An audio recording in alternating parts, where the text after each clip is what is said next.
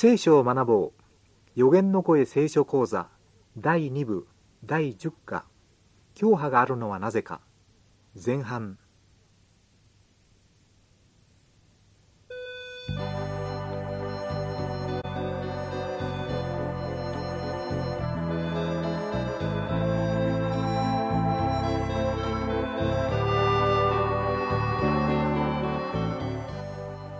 お元気ですか？川越勝です。こんにちは。杉美恵です。聖書を学ぼう。この番組は光とともにでおなじみの川越さんと私で皆さんとご一緒に聖書の世界を覗いてみたいと思います。テキストに無料の聖書講座を使いますのでこの機会にぜひあなたも始めてみてはいかがでしょうか。全24課で聖書をわかりやすく解説しています。この番組では1課分を2回に分けて進めていきますので1課分ご一緒に学ばれましたら聖書通信講座係まで答案用紙をお送りください。次の課をお送りします。また聖書講座は AWR のホームページ上でも同時進行で学べます。テキストお申し込みの宛先など詳しいことは放送の最後にお知らせしますのでメモのご用意をなさってお聞きください。では、今日のテキストに早速入っていきましょう。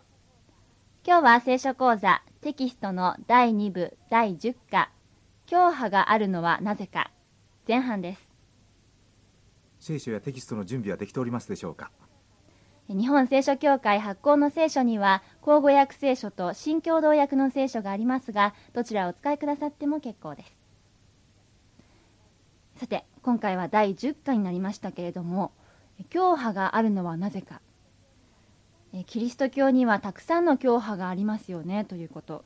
あの AWR のリスナーの方からもご質問あるんですけれどもあの教派に対する考え方といってもいろいろあるんですよね。ありますね、はい、あの例えば自分の属している教派だけが正しい正しい教会であるというふうに考える場合。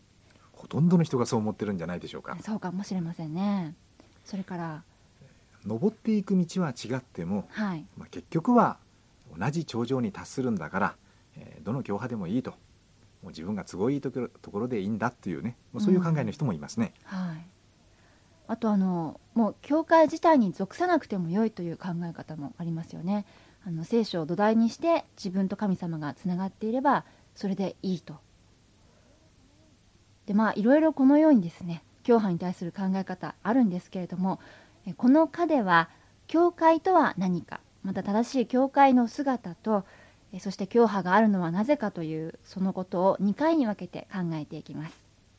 最初にね教会という言葉をちょっと考えてみましょうか、はい、で私たちは教会というふうに言っていますけれども、えー、聖書が書かれたギリシャ語ではこれはですねエクレシアという言葉が使ってあります、はい、でこのエクレシアという言葉ですけれどももともとの意味はですね特別な目的のために集められた市民の集まり、まあ、そのようなことを指す言葉だったんです。あ特別な集会というような。ですからね、えー、信仰とか、えー、キリスト教とかっていうそういう意味はもともとはない言葉なんですよね。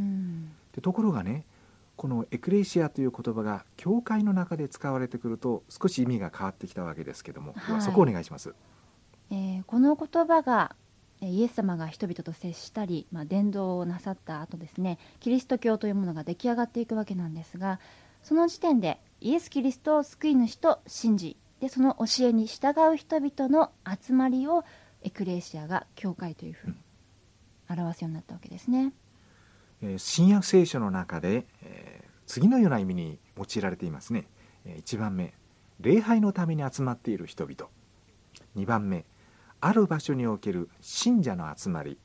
3番目全世界の神様に従う人々、うん、まあ、そういう意味でですねこのエクレシアという言葉が使ってありますね。はい、でさて、えー、教会を英語に訳しますとねこれはチャーチっていうふうに言いますよね。そうですね。ところがね、えー、ここにチャペルがありますっていうふうにこのチャペルという言葉が使われる場合もありますね。はい、でこのチャーチは教会ですからねその敷地とか建物全体を表しますね。でこのチャペルになりますとこれは礼拝堂という限定された場所のことです、まあ、例えば学校といえば全体で行動といえばある場所っていうふうになるようにですね、はい、えー、チャーチが教会チャペルは礼拝堂という意味になります、なるほど。えーそれではテキストの3ページ、えー大きな1番教会。でさてですね今日一般的には教会という場合にはこれは、えー建物が考えられる場合が多いと思います。ええあ、はい。あそこに教会があるっていうふうにですね。でところがこのエクレシアというのはこれはえー神様を信じる人々の集まりだったわけでしょ？そうですね。ですからね教会といった場合には建物と信じる人々の集まりこの2つの面があるわけです。うん。ですからね建物はあるんだけれども信者さんが一人もいないっていう時にはもうそこに教会はないわけですよ。はい。でところがね、えー信じる人々がえー100人いますと私たちにはまだ、えー礼拝をする教会堂の建物がないんです。その場合はやっぱりね人がいるわけですからね。その場合は建物がなくても教会があるというふうに言うことができますね、うん。でそしてその人が集まっているわけですから、まあ、そこには組織ができるということ考えられますよね。でそれがだんだん広がっていって、まあ、教会、まあ、教派というふうになっていくわけなんですが、えーキリストが生きておられた時代も弟子12人から始まってますのでやはりここにはもう組織ができていますよでねきて。ますね、はい、でこれが1世紀の終わりぐらいになりますと約500万人、まあ、信じる人たちがいたと考えられています。これは莫大な数ですよね。いや多いと思いますよ、はい。えーそれではですね3ページの1教会の性質では聖書を開けましょうか。エピソビトへの手紙第1章23節。口語訳聖書では302ページになります。新共同訳の方は353ページです。ではエペソの信徒への手紙1章23節新共同訳でお読みします。教会はキリストの体でありすべてにおいてすべてを満たしている方の満ちておられる場です。さて教会の性質についてですね、えーここでは教会はキリストの体っていうふうに書いてあるんですね。はい。でこの体っていうところがポイントなんですけども。ではもう一ついきましょうか。同じエペソビトへの手紙5章23節。公約では306ページになります。新共同訳の方は358ページです。5章の23節。キリストが教会の頭であって自らは体なる教会の救い主であるように夫は妻の頭である。さて、え2つのこの聖書の言葉なんですけれども教会はキリストの体。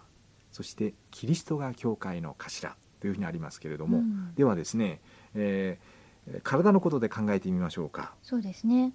あの体と言いますとそれぞれ部分パートがありますよね。まあ、例えば目があったり口があったり、はい。うん、耳があって手や足があるわけですけれども体といった場合どれか一つだけ目だけでは体というふうには言えませんよね、ですからまあそれらが全部有機的につながって一つの体というふうになるわけですけども。でさてねそれぞれの部分というのはそれぞれの、えー役割目的があるわけですね。はい。ですからね目は耳の働きはできないですよ。口は目の働きもできないわけです。そうですね。でもそれぞれが集まって一つの体が出来上がっているんですよね、うん。で一つの体が出来上がっているんですけれども頭はと言いますとそれはキリストだというふうに聖書ははっきり言っているわけですよね、うん。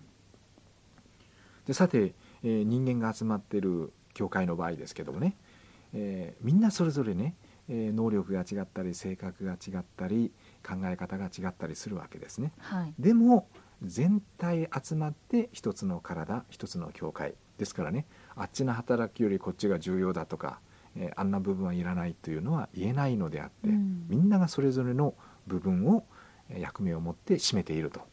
でそしてそれらが、えー有機的につながっていてそして、えー一致して、えー調和を持っていくということが大大事ですね。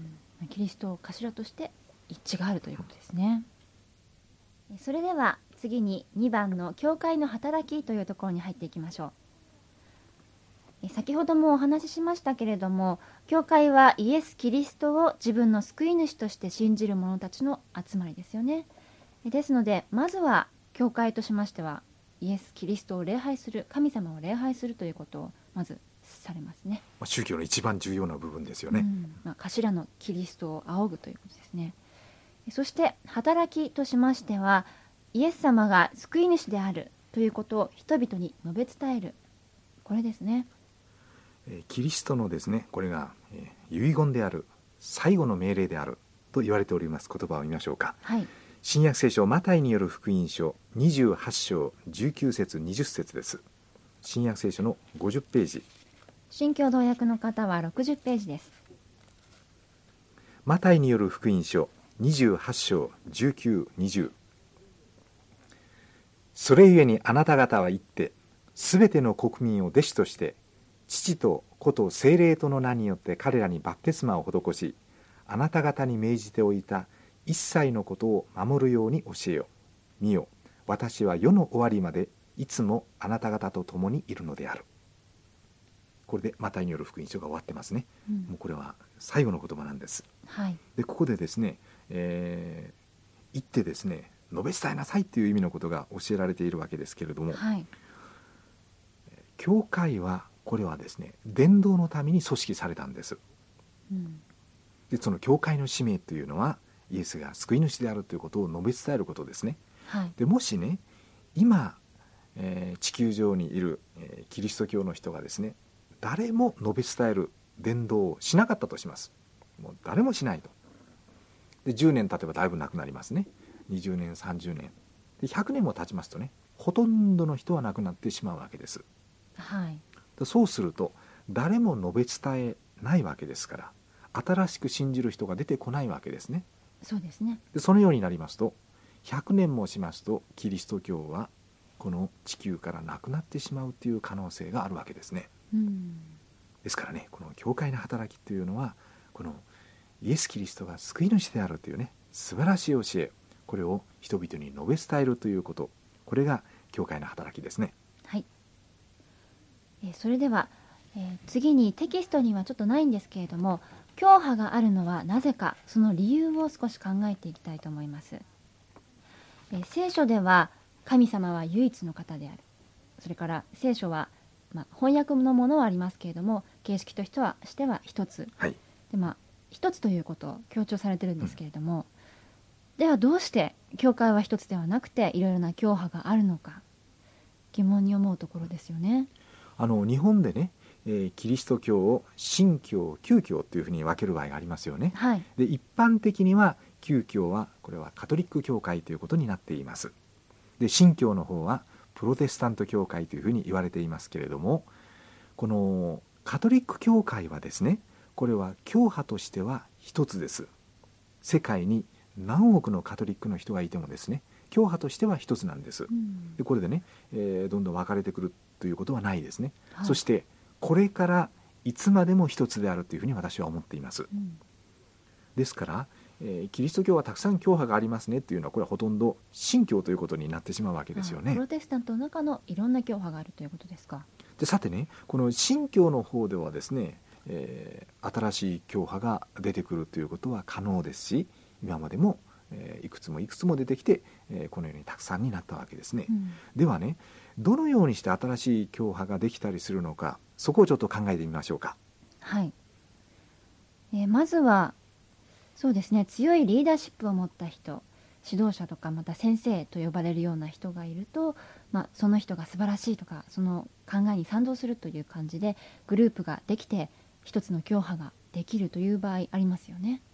まあ、例えばある地域でね A 先生がいて A 先生は素晴らしい、ね、もうどんどんどんどんそのグループが膨れ上がっていってではもう組織を作りましょうかとうんというわけで A 教派というのはでできるわけですよね。うん。で今度は違う場所で、えー B 先生がいてでそのグループもどんどん成長して膨れ上がってで自分たちも、えー教派を作りましょう組織を作りましょう。でそこで B 教派が生まれる。というふうにですねこのやっぱり、えー素晴らしい指導者がいてそして、えーその方を中心にして一つの教派ができるということがありますね。はい。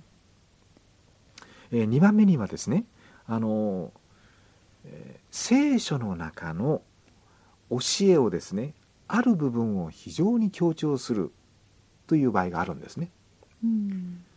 えーこれが重要ですよってあることを非常に強調するわけです、はい。でそうするとそれに惹かれる人たちがまた集まってくるわけです。あそれが大切だと思う人たちですね。これが大切。聖書にはいろんな教えがありますけども、うん。ある部分あるところを非常に強調すると。でそうすると、えーそのグループがどんどんどんどんままた成長していってでそして、えーじゃあ組織を作りましょう。ということで、えー一つの教派ができてくるという場合もありますね。うん。でそれからね、あのまあ、これと似ているんですけれども、えー解釈が異なってこのことについて、えー彼らは、えーこれ1番目の立場だと。でも自分たちはこのように信じる。これは2番目の立場だと。であのグループは3番目の立場だと。でその解釈がこう3つぐらいに分かれていたとしますね。はい。でそうするとその、えー解釈同じ解釈をする人たちが集まってでそしてで大きくなってきたので、えー組織を作りましょうというと、まあ、これでもまたね一つ教派ができるということは可能なんですよね。まあえー一番初めのは人が中心で教派できるということと、えー今度のは聖書の教え教えですねねうんが中心になって教派ができる場合があるということですね。他にどういう場合がありますかえー考えられるのはあの一つの教派が長い歴史ができてきた場合に昔からの考え方に、まあ、新しくこうやっていった方がいいんじゃないかっていう保守と革新みたいなそういう分裂の仕方っていうんですかね。革新の方が新しく教派を作っていくという場合もあると思いますね。あのーまあ教派の歴史でね10年20年ではこういうこと起こらないと思いますけどね。うん。でも560年経ちますとね時代も変わってくるわけでしょ。社会も人も変わりますよね。でそれでね今の教会のやり方は、えー良くないとこうあるべきだとかですね。もうこれはこのように解釈しようとかっていうわけでね、うん。つまりあの昔からあるのが、えー正当的、えー今度はこういうのをしようというわけでね。あの教会の歴史の中で保守革新といった感じで分かれて新しい教派ができる、まあ、こういうこともありますね。え教会についてまた教派のできる理由について考えてきましたけれどもそろそろお別れの時間です。え次回はテキスト第2部第10課「教派があるのはなぜか」後半を見ていきます。教会の歴史を通して教派ができる理由を考えていきましょう。聖書を学ぼう。お相手は川越勝と杉美恵でした